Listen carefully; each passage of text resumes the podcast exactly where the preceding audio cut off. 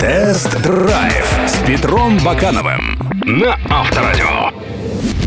Привет, друзья, с вами Петр Баканов. Компактные кроссоверы — ниша, которая приносит много денег. Тут нужны как простые тачки, так и те, что претендуют на стиль и комфорт. Выпустив Duster, Renault закрепилась в нише доступных кроссоверов. Теперь французы на его основе выпускают люкс-версию в виде Renault Captur. Стоит ли переплачивать за него?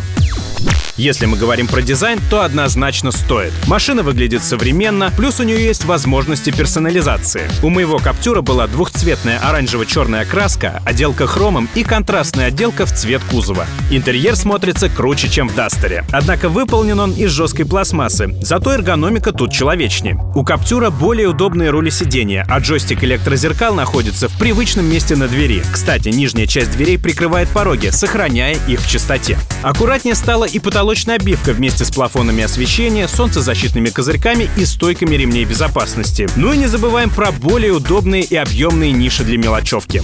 По оснащению Каптюр также выигрывает у Дастера за счет бесключевого доступа с кнопкой запуска двигателя, датчиков дождя и света и климат-контроля. А еще у него противотуманки с функцией освещения поворотов, откидной подлокотник и регулировка яркости подсветки приборов. Но есть и минусы. У нашей машины нет второй розетки на 12 вольт. А еще Каптюр показался менее удобным на задних сиденьях. Голени седаков упираются в каркас передних кресел.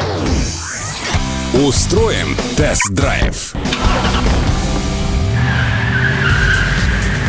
Мне достался Каптюр с бензиновым мотором 1.6 мощностью 114 сил и вариатором. Когда едешь с ровной скоростью, вариатор подбирает минимальное передаточное отношение, благодаря чему мотор работает на оборотах в районе полутора тысяч. В салоне тихо. А еще он имитирует переключение передач, не зависая на определенных оборотах. Есть и ручной режим, позволяющий переключать 6 условных передач. Но вот динамикой такой Каптюр похвастать не может. Паспортный разгон до сотни занимает почти 13 секунд, а максимальная скорость всего 160 66 км в час. Каптюр едет жестче Дастера по дорожным неровностям. Правда, на нашей машине установлены 17 колеса вместо 16 как на Дастере. Зато клиренс 20,5 сантиметров и есть еще защита картера. Можно уверенно шпарить по разбитым дорогам. Правда, Дастер в этом плане будет еще лучше.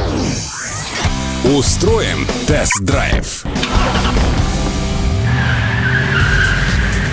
Цена нашей машины в комплектации Style с опционной двухцветной окраской и двухцветным салоном составила почти 1 миллион 60 тысяч рублей. Так стоит ли переплачивать за Renault Captur? Если вам важен дизайн и вы хотите видеть больше всяких наворотов, то однозначно стоит. Но я бы взял Renault Duster в полном фарше. Ну и как всегда, друзья, заходите на Авторадио.ру и Автомейл.ру. Все самые интересные автомобильные новости, обзоры и тесты именно там. Всем пока!